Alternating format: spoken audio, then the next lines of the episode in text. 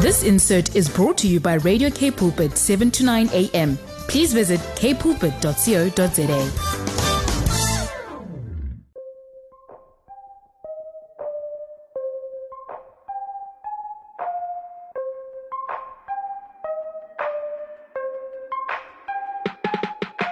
welcome to today's show, Voice of Change, with myself, Lauren Jacobs. You are on Radio K Pulpit, 7 to 9 a.m., and welcome. I hope that you've had a wonderful day, and I hope that you are looking forward to being with us for the rest of the evening because we have some exciting content coming up. We have some exciting shows with our amazing presenters, so you are going to love what we have in store for you today. But right now, it's Voice of Change, and I want to say that this evening we're going to be talking about a topic that is, you know, quite sensitive and is is very, very necessary for us to talk about because we're going to be talking about FGM or FGMC, as it's also known, you know, female cutting or female circumcision. And these practices happen in many communities, in many different communities around the world, and it affects globally, has already affected 200 million young girls. Now, that is a big number, and you might think that it's happening in far out places, but not so. It's happening in America, in the UK, it happens all over Africa. It happens every single place where you can think of. There are these practices that is happening. It's rooted in a lot of different, you know, beliefs or stigmas attached to it, so it's cloaked in, in secrecy, really. And today I'm joined by such a powerful voice on this topic, a survivor as well as an activist against FGMC, Shabana Feroze. And you know, Shabana is so incredible. She's going to be sharing her story so openly. And you know, there's so much in her story that we need to hear, and also how we can collectively be a bigger voice, a better voice, you know, on working together, even if we haven't been affected by certain things, knowing that these kind of practices are harmful, they're against human rights, and they are affecting so many millions of little girls who have these things done to them without their consent, without even knowing what's happening. They're not allowed to talk about it afterwards. This should really stir us to think how can we get involved in speaking out against this? How can we do that? How simple is it? Is it difficult? Shabana is also going to be sharing that with us. Now, a little bit about her is that she runs the Silver Kick Company, which is a creative agency which makes brands have a bigger impact through better marketing. She's also a freelance fitness instructor and she has published a book of her own called Loving Yourself in Style. And she's also a volunteer with Sahiyo, a global NGO working to end female genital cutting. And she is quite an incredible human being. You're going to be hearing all about her story today, but also all about this practice that we need to learn about. And I just want to say, of course, you know, when we talk about something like this, it is a adult conversation. We will be using terminology that we have to talk about, you know, when we are thinking about these kind of practices. So that's just a tiny little bit of a disclaimer for the beginning of the show that we are going to be talking about terms that we have to think about. And so know that, know that this is a safe space. It's going to be a great conversation. And we're creating a safe space today because, you know, Shabana is here. She's sharing her story with us. She is sharing openly so that we can learn. But also, she resembles what it means to survive these practices, but also, in sharing her story, you know, we suddenly realize someone has experienced this, and it's important that we realize that these, we look at a stat such as 200 million, we think that's a big number, but these are actual real women, real little girls who, you know, are still young. Some of them are older and have survived and haven't been able to speak through their trauma. And so Shabana is with us and she's going to be doing that. So welcome to Voice of Change. Shabana, I am really, really happy that you have joined me on the show Voice of Change today. It's so good to have you. I know that you're going to be talking about something that's very important to talk about today and also something that people don't often talk about enough. So welcome to today's show and thank you for being here. Thank you so much for inviting me, Lauren. It's a pleasure to be here. So I know that you know we're going to be talking about something that you know the world often says and calls FGM, and I think for a lot of listeners, they probably think, well, what exactly is that? You know, I've maybe heard kind of you know the the little FGM letters. I have no idea what it is. It's a big reality. Tell us a bit what actually is FGM. So FGM is female genital mutilation. We also call it FGC, female gen- genital cutting. So we actually refer to it as FGMC to include both of these terms. It's a broader term. Uh, female genital mutilation or female genital cutting is when any part of the clitoris or the labia is cut. Yeah. Uh, and it's it's done as a rite of passage or a ritual or a tradition. There are four types of female genital cutting. Mm-hmm. Uh, from type one, going to um, nicking or cutting the hood of the clitoris, to type four, where I might be wrong, but yeah, they remove they they just hack away a lot of pieces from the vagina, basically. Hmm. When we hear this, we often think, "Wow, this is a practice that you know is probably done far off in distant places. We don't know where this is happening." But actually, statistically, we know over 200 million girls in the world have already had this done. And you have your own personal story. Today you are just a powerful voice an anti-fgmc activist but you have your own personal story. Would you love to share that with us today? I know it's a, quite a personal story and i think it would be a blessing to just hear your journey so basically i come from uh, the bohra community the dawoodi bohra community it's a muslim sect it's a sect of islam in which they believe that uh, FGC should be performed on girls and uh, it should be performed between the ages of six to eight. So I live in Bahrain. Mm-hmm. And um, if I'm not wrong, it's illegal over here. It doesn't there, there aren't any strict laws actually stating this, but it's not usually performed over here. Mm-hmm. So, um, and I, I am originally Indian. Okay. So my mom took me back to India. We used to go to India for summer vacations. And uh, on one such summer vacation, my mom took me when I was maybe six years old to this um, this woman's house. She said we're going somewhere, and uh, she took me to this lady's house, and uh, uh they told me to lie down, take off my underwear, and then I saw a blade. Um, you know, it's just that old-fashioned blade the razor blade. And then i just felt a really sharp pain and and i felt bleeding. And i was crying and screaming because i was in pain. And mm. i all i remember is um, the lady who cut me yelling at me to stop shouting and screaming and shoving a Toblerone chocolate in my face mm. and that's it and i had no idea what had happened why it had happened what it was no one spoke about it after that sort of everybody knew that something had happened. And um, my memory actually blocked the incident. Hmm. And I think maybe I was, um, maybe I think in 2016 or 17, when my younger brother told me that, uh, you know, that this, it's called khatna. In the Dawoodi Bohra community. The, the term for FGC is khatna. And there's a lot of secrecy around it. Men are not told about it. Brothers are not told about it. Fathers don't even know about it. The women just take the young girls to get it done. Mm-hmm. so my brother was watching a documentary. And i believe that documentary was by Sahiyo which is an anti-fgmc international organization.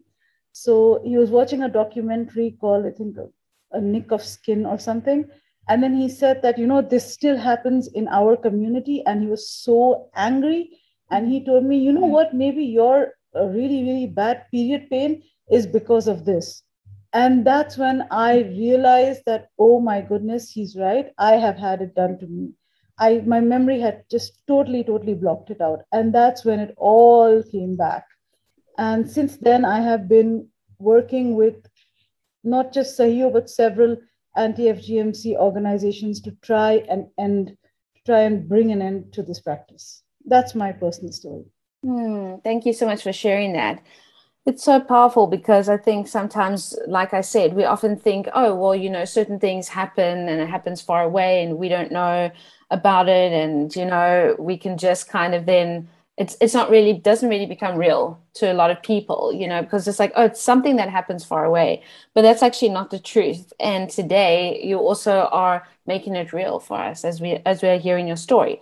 And I think what's so powerful is you working now alongside organizations and raising your own voice to speak up against what is actually happening because this is also a human rights violation but it's also something that is so so intense that it's happening to girls all around the world. And like you also said to us you know there's a lot of secrecy you know it's not spoken about. In in your in your work as you know working as an activist in this area what are some of the things that you've really learned? Have you you know heard stories that have been hard to hear or have you been really encouraged to see that people are really fighting against this practice and that there can come change?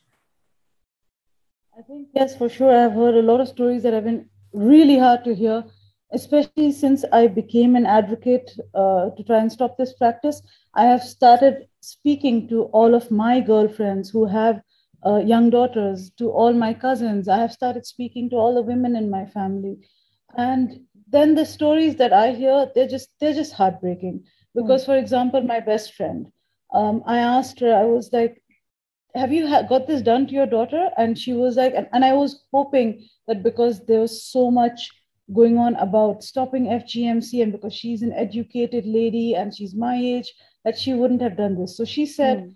"Yes, my mother-in-law took my daughter, and she got it done without telling me." So, hmm. you know, that was just heartbreaking. I was like, no, no, yeah. no, this is not right because that girl is going to grow up remembering that, you know, feeling like the, the women, the family that was supposed to protect her betrayed her. She mm-hmm. will have a grudge against her mother. But why? Why did you let this happen to me? And then uh, another heartbreaking story was when I was talking to my cousins and I asked one of my cousins about her, and, and she's 15 years younger than me. Mm-hmm. And I asked her, Did you have this done to you? And she said, Yes, in Bahrain. And I was shell shocked. I said, What? It doesn't happen over here. So she told me that one of the doctors, the lady doctors from our community, did it, performed it on her mm-hmm. inside the mosque. Wow. Because it's not, yeah, it's not legal. You can't do it inside a clinic, right? Yeah. So when she said, I was so shocked and i was just like you know i really i really want to stop this woman from practicing from being a doctor she's a doctor she's not supposed to do these things. It's exactly like the detroit case that's going on. And i am trying but it's very difficult with the laws over here. Mm, but yeah, yeah. these are some of the stories that i hear. And these are some of the things that you know um, there are some women who say yes we we stand with you but then there are a lot of them who are afraid of being outcast by the community, afraid of raising their voice, afraid of even talking about it. So I've learned a lot. I've learned that you have to really be tactful and you mm. have to know how to talk about it. People have different kinds of wounds, then you have different kinds of trauma. They need to heal in different kinds of ways. They have a different journey. Mm. So, yes, for sure, I've learned a lot in this journey. Mm. And and I'm thinking as well, you know, like you mentioned trauma. And I think that that must be quite deep as well, you know, the trauma of this. And often, like you also said, you know, your memory had blocked it out, the experience. But then I, I wonder how many times that trauma does come back. And sometimes you could remember it at different times, or, you know, we, we often think of like triggers or moments. And that must be quite traumatic, like almost re traumatizing.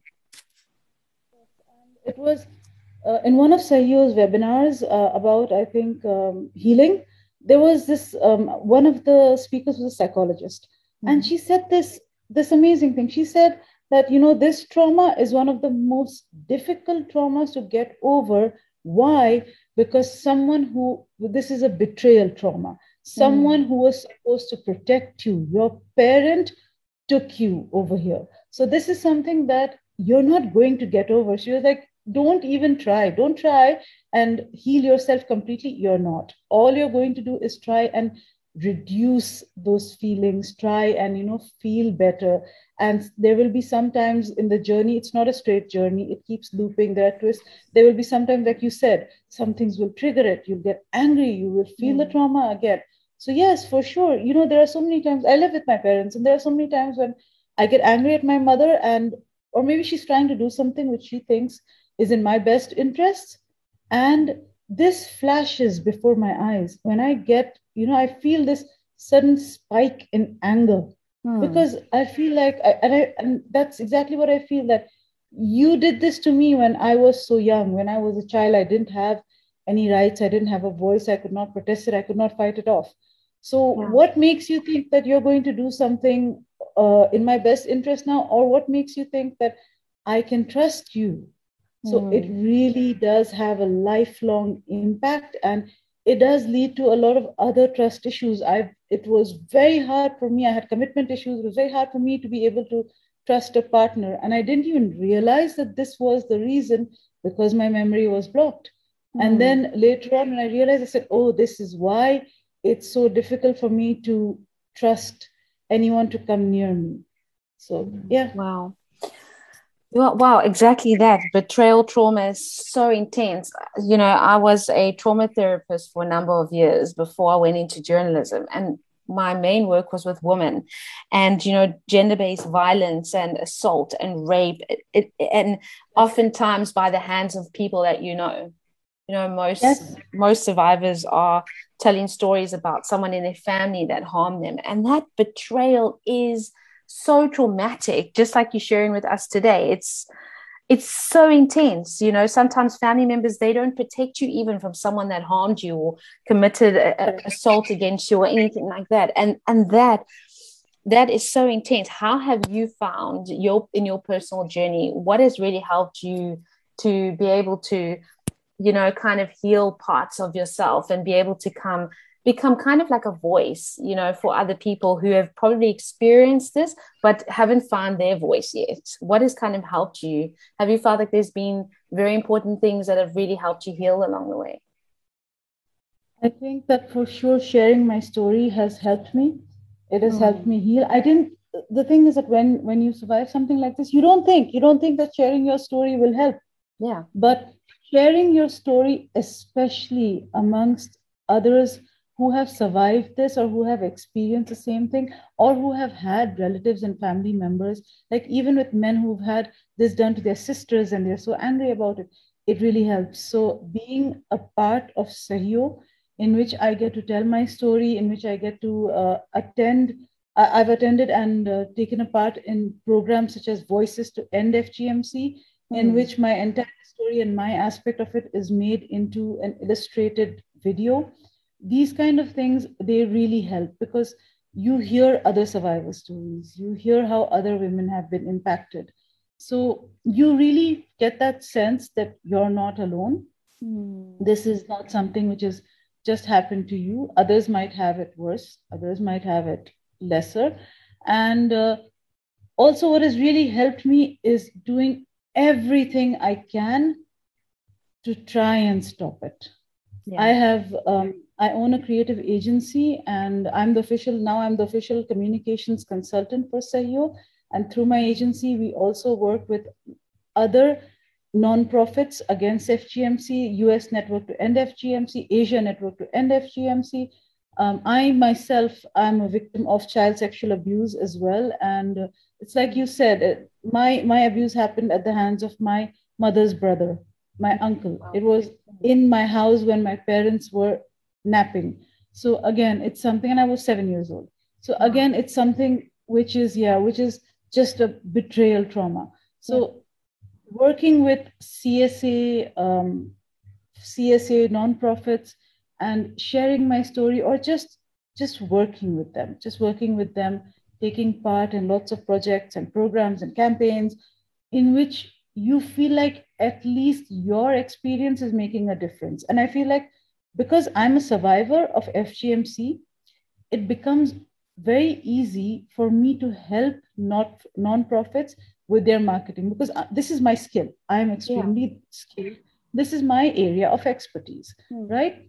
Yeah. So I am able to provide these services not just as someone who's providing these services, but somebody who has already experienced and is a survivor of what these big organizations are trying to stop. So um, whether it's giving these services for free, whether it's working on a grant, for, for anything, we never say no because I am so passionate about this uh, subject. I, I really want to see it end. So yeah. that really helps me that, okay, this is my area of expertise. I can lend you all of this expertise whenever you want it with all the passion that you yourself are working towards because I'm a survivor. So these things have really helped me. Wow, that's so amazing to me. And I and and I really want to say, Shabana, thank you so much for always showing up and for sharing your story. I know that quite some time ago I had someone on my show from 28 Too Many, and they actually had mentioned you to me, you know, your story. And I think that that's it's so so powerful exactly like you're saying to share stories and also for other people to hear your story. And you know even if they are kind of on the outside now looking in and going wow i, I just want to be educated. I want to learn from you. I want to learn from your experience. I want to i want to know you know so that i can be more aware. Even in my communities i need to be more aware. I need to be more awake of what's going on. You know just hearing your story is making it real to us. It's it's really really making it real to us and showing us the reality. You know, oftentimes you can just read about certain things and you read the effects of it, you know, but when someone shares their story, it's so completely different. And and and I'm just so grateful for you doing that, like consistently with different organizations in your personal capacity, just everywhere. This is this is is really powerful. And just to even have you on the show today, I know that there's still so many things I want to ask you, but you know just having you here today is really special. So thank you like uh, it's just it's great to have you sharing your story. So i really honor you for being able to be so brave and courageous to share your story because i'm sure uh, for a lot of people they they don't and they have their own reasons for doing that and we're okay with that as well. But to have the courage to share is so powerful. Thank I, I completely agree with this because what i didn't realize is it's like you said unless you know somebody who has experienced this, it doesn't make it really real for you. Wow. So when I started posting about, when I started writing blog posts for Sahiyo on my experience, then sharing it on my Facebook, and I had my friends and my classmates, people who know me for years and years, read about this, and they were just shell shocked. The messages I received, and all of them going, What? This is yeah. happening to like you know women we know and i'm like yes and probably there are more women around you that this has happened to so yeah. yes it makes a huge difference and then they read up on it and then they get angry about it and then they mm. look up all of these organizations and they do something whether it is just sharing resharing my story or whether it is making a donation to these organizations or signing petitions anything, anything. It leads them to take action towards all of the things we are doing to try and bring social change against us. Mm, absolutely. And that collective, almost collective activism, which it becomes, is really, really powerful. I think people underestimate exactly what you were saying signing petitions or making that donation. And I think towards the end of the show today, I think we also going to give some, you know, tools on on what our response should be. As as normal everyday human beings walking around. We've now been hearing your story, being educated. And I think towards the end of the show, we need to just throw out some ways that people can get more involved because that collective activism and collective raising our voices is so important and powerful. And I just, you know, I, I'm saying to the listeners today, we don't want you to go anywhere. We still have so much to share. We're going to take a really, really quick music break, but don't go anywhere. Enjoy some music with us when we get back. Shabana is still going to be with us and we're going to get into even more territory talking about FGM. So don't go anywhere. You're with me, Lauren Jacobs, here on Voice of Change today, and it's so good to have you along with me. I hope that you've been with us from the beginning of today's show because Shabana has been sharing with us her incredibly personal and very, very powerful story that we need to hear. And also a bit of a challenge on, you know, us getting involved and what we need to be doing. But before we get to that, Shabana, I wanted to ask you, you know, before we went to the music break, you also mentioned, you know, when family members, particularly male family members, whether it be fathers, grandfathers, uncles, brothers, you know, when they hear about these practices and that some of their family members have been exposed to these practices and undergone this, you know, they have a sense of anger. We don't often think about that, the male response. Um, tell us a bit more about that. So I think men are such powerful, incredible allies for us to stop these things because most of the time they don't even know that this is happening. Most of them, them have just been absolutely shocked that this is taking place right under their noses. And once they get involved, once they know that this is happening to our sisters, to our daughters, to our mothers, then they say, stop, stop. And in a patriarchal society, their voice is important. Mm. I'm sorry, but that's the truth.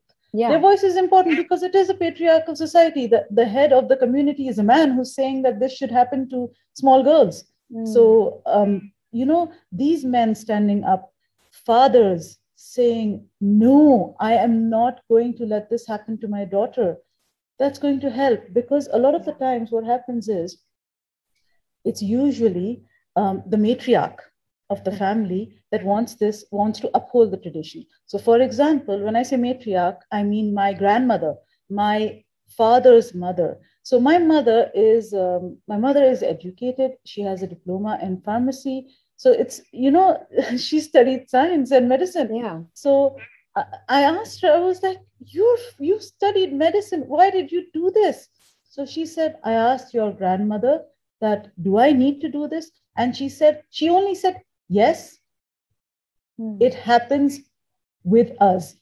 When we say that in Hindi, it, it, that's exactly that's a literal translation that just means that yes, this is a tradition that takes place in the community. So yes, you need to do it. So you see, if the sons or the grandfathers they knew about this and they said, no, I don't care that this happens. You're not doing this to my daughter, to my granddaughter. So I don't even think that my father knew about this. My brothers did not know about this. I mean, later on, only my, my younger brother, he read up on it. He was watching documentaries. And like I said, then he was the one who brought it to my attention. Hmm. So I do think that men, because, because come on, there are two parents. There's a mom yeah. and a father. So when the father says, no, this is not just your decision. This is not my mother's decision. This is not an aunt's decision this is my decision as well. She's my daughter as well. And I'm not going to let this happen to my daughter. That's so powerful. So, yes, mm. men, male allies are so powerful. Mm. And you know, one of the, the one of the things that people often ask when they hear about practices like FGM or when they hear about child brides, for example, they always ask the question of, you know, if if it's a woman, say like for example, like what you just shared with us, you know your grandmother saying yes this is what needs to happen people yeah. then often ask how can someone believe that? You know people often respond like that. How can someone believe that? How can someone want to do something like that? But isn't cultural as well as religious or just you know societal belief so deep inside of us sometimes that we do things that's in line with the culture the society we live in? You know you know even religious beliefs come into different areas of life. And and is that what really kind of drives women especially like you say the matriarchs of the family to want to continue these practices. Is it rooted in in, in belief personal belief like cultural? Is that what really drives people to continue to say yes this needs to happen i do think it's it's cultural and it's also there's just a lot of religious belief around it. So um, the religious belief for example around it the, the reasoning behind it is that it's done for purity. FGMC in this community, the, the hood of the clitoris is cut off because it's it makes the girl pure. Mm. So you see, the problem is that no one questions it. When people start questioning it, then you have organizations popping up, then you have a movement that says this is not correct, it's not medically beneficial, it is extremely harmful. It's proven. So let's stop doing it. So I do think that yes, it is cultural beliefs and it is religious beliefs. It's also the it's it's religious orders. Hmm. This is an order coming down from the leader of the community who's saying that no, you need to do this, even after everything has been proven. And they also they twist the belief to what they believe in. So what they say is oh no, the khatna that we perform is not FGMC. Mm. It's not. We just cut, it's just a small nick. It doesn't come under FGMC. So you see, this is it's it's literally as if they're in denial. Yeah. So that's really harmful because they themselves don't want to even accept that they are doing something that's harmful. And their other um, sort of argument is that, oh, you were traumatized. There are so many other girls who are not traumatized. Wow. So what? There are so many of them. Yeah, there's so many of them who grew up, and you know, so many of us are very happy that this happened. So yeah, you're traumatized. It's it's sort of your problem. So mm. it's very difficult to convince them that look, this is just something that's harmful. Why would you even take a chance on a girl being traumatized? And also, it's just something that's absolutely not needed. So yeah. yes, it is rooted in in religious belief, and also it's like I said, because nobody asks why. Why are we doing this? Why do we need to do this? For example, even in our community, we pierce the ears of girl babies mm-hmm. when they're really young. So nobody asks, hey, why don't you leave that choice up to the girl? Yeah. It's an earpiece piercing, right? Like, okay, I didn't want, I don't want to have it done when I'm a baby. Maybe I grew up, I'm a teenager, and then I want to get three piercings in my ears. Yeah. I want to get five piercings in my ear. It's totally up to me. Or for example, you did a piercing of a of your baby, of the ear piercing, and because she's a baby, you got them wrong. They're not equal now. Hmm.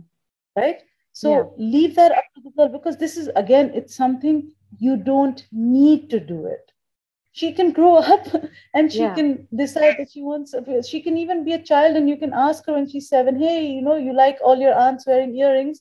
Do you want to do this? And she says, yes, yes, yes. And you tell her, it's going to hurt. It's going to be painful. Mm. No, no, no, I still want to do it. that's that just makes it a more positive experience than me yeah. looking around i have girlfriends who are like yeah my, my my ears were pierced when i was a baby so you see one is like you know one holds up and one is down so i'm just like ask mm. ask why is this done why question your traditions so that's what's happening now and also the other thing is finally there's a focus there's a shift in the world and the shift is towards mental health yeah. Before, nobody cared. No one cared that the women are suffering mental health issues. My mother's had khatna done to her. My mother and her sister, my aunt, she's had khatna done to her. So that's what my mom says, right? Yeah. My mom says that, yeah, it's just something that's just going on. We never questioned it. We were never allowed to question it. And there was no connection. There was nothing like, you know, oh, you're depressed, or you feel traumatized, or like, you know, and my hmm. mother's been sexually abused and harassed so many times. Has she ever spoken up? Has she ever said this to anybody? No. It's just like, okay, this mm. is hmm. just something you have to suffer as a woman. So I think the focus on mental health issues also really helps that that we focus and we ask these things in your childhood, they affect you as adults. Yeah. And because of this, now we are striving to make a change. Mm and that's such a good thing and such a positive thing as well like you were saying about mental health and mental health awareness i know you know it's even you see it in society here and even among family members it's like the shame that keeps people from not speaking up about their depression or their anxiety or the things that they struggle with and the link often in their childhood things that they you know people have experienced individuals go through. And i think it's so so what you're saying is also it, it kind of shines a little bit of a positive light. The, the world is shifting and changing. And I think as much as what people like to debate, you know, the Me Too movement, you know, when when the Me Too movement began, it was so it's it's been powerful because there has also been a shift for women to now speak up and to say yes me too this has happened to me and now what do we do you know how do we make these changes and that's why questioning i think the, practices that we get handed and i think of when it comes to female purity that's something that is very prevalent uh, in different religious beliefs. We even see it here where girls are married so young, you know, child brides because of, you know, they need to be pure. How can we keep them pure? How can we keep them, you know, from not engaging with different men? We're going to marry them off yeah. young. And it's sad it's sad. So we begin to have these teachings and practices that are so harmful. And I think it's so important that we question, that we speak up. And I want to ask you today, you know, as as people who you know, just for the listeners who are listening, who maybe are now saying, wow, I've never really been exposed to this before. I'm really interested in knowing more. what should our response be? Should we get educated? Should we educate ourselves? Should we be creating awareness? What should our response be? What what would you want people to do so that we can help, you know, stop these kind of practices? I think for sure the first step is to educate yourself, become aware, so you understand what it's about. Um, read up on the websites of nonprofits that are trying to end this a lot of them ha- even have resources on how to talk to survivors because once you educate yourself and once you're aware of it you might realize that there are women around you that have had this done to you maybe you you want to talk to them hmm. but you should know how to talk them talk to them before you think about talking to them this is very important because you don't yeah. want to make it worse hmm. and once you educate yourself then there are so many actions that you can take you can sign petitions there are there's a United Nations uh, petition to end FGMC by 2030. So th- there's that lofty goal, and yeah. you can sign petitions of these nonprofits. It helps. It really helps. The more voices, the bigger the collective becomes. It shows the power. It it shows that more and more women do say yes, we want this to end, mm. and you can um, follow these follow the nonprofits support them on social media.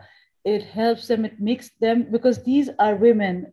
We're working tirelessly to do campaigns, to, to create uh, communication, to create messaging that helps others know about it and brings about brings about a change. So you supporting really helps, and also for sure making donations helps. Even mm. something as less as ten dollars, fifteen dollars, twenty five dollars it helps because this money that you donate goes towards creating programs in which we try and we raise the voices of survivors, of women impacted, of brothers and fathers who want this to stop. It helps us towards all of those things. It helps us create tools, resources, campaigns, programs, projects to go on ending this. So, mm. yes, for sure this this helps and just something as simple as you sharing this on your social media will help yeah. because others who read it will understand that you know there's this there's this another issue that women face and it's not mm. like you said it's not as far away or as exotic as you think that it happens in some african tribes no yeah. it happens everywhere so you really need to start talking about it share and see what what action you can take whether maybe they're within your own city or within your own country there are nonprofits that are working to end this. Maybe you want to volunteer with them. Maybe you want to you know something as simple as volunteering and helping them out in little things something as simple as proofreading their uh, annual report or mm-hmm. they are uh, helping them proofread their materials or something like this. It really helps because everyone's working for free, everyone's a volunteer, and everyone's doing so much for something that's that's so prevalent. So mm. yes, there are so many ways in which you can help. You can get involved. You can make a monetary donation if you don't have the time to get involved. You can sign petitions. Mm. Awesome, Shabana. Thank you so much for that. And I think that we we have really given that challenge to the listeners today. And, and I want my listeners to really think about it and to you know, get involved and to think how you need to be involved. And Shabana, thank you so much for being here on Voice of Change today because truly your voice, I truly believe, is making changes and will continue to make change. And I want to just say all the best for the incredible work that you are doing and all the best with your own personal journey. Thank you for really showing up in this world and for being so courageous to share your voice. And again, thank you for being here. It's been so good to have you on this show you so much, Lauren. It's been a pleasure. It's been a pleasure and an honor. Thank you for having me. Thank you so much. I'm so grateful that we held space on the show today to hear a story that is so important. This is not a story, this is someone's life. This is Shabana's life, her reality, and she's sharing it with us. And you know, one of the things that really struck me so deeply when listening to her is when she spoke about, you know, betrayal trauma it's not something we talk about often, but it is a very big reality. A family that should protect a young child just didn't. I know that this kind of betrayal happens in many different atmospheres, in many different family lives, and in many different ways it happens. You know, when children are not protected from sexual abuse in their families, when children are not protected from abuse in their families, be it physical, emotional, verbal, young children, and especially young girls and young boys, but young children deserve our protection. And you know, it's it's really intense when we have to look at ourselves as parents, as guardians, grandparents, aunts, uncles, godparents, and think, how am I involved in being someone who is not betraying my child, my godchild, my grandchild? How am I there for this young girl or young boy? How am I there for them in a world that can be quite chaotic sometimes? And I think that that's a big challenge for us today, along with the challenge to, you know what, sign a petition against FGMC speak up, share something even on your social media, make people aware. It's, you know, it doesn't take that much effort in fact, to share something on social media or just to say, hey, you know, let's get more knowledgeable about these practices. How is it happening in our society? How can we get involved? And you know, it's it's important for us to raise a collective voice. The more of us that speak up together, the more change we can impact. It's been so good to be with you. And you know, next week on the show, I'm excited to have Michael Battle with me, whose new book, all about the spiritual practices and the life of Desmond Tutu, is causing quite some inspiration around. And we have a, a beautiful giveaway to give to you. So stay tuned for next week's Voice of Change. We're going to be announcing that giveaway on our Facebook page next week, Wednesday. So don't forget to go on over and like our page, Kate Pulpit page on Facebook. We're going to be doing a giveaway of Michael's incredible book. Also, she's going he is going to, I'm, I'm so used to saying she on the show today. He is going to be sharing with us all about, you know, the impact that Desmond Tutu has made in his life, walking a path together with him and what he has learned from his courageous and sometimes hard life. So it's going to be really, really great. See you next week, Thursday. I cannot wait to be with you. Don't forget, the giveaway It's going to be happening next Wednesday. So go on over and like our Facebook page. Take care and see you then. This insert was brought to you by Radio K Pulpit, 7 to 9 a.m. Please visit kpulpit.co.za.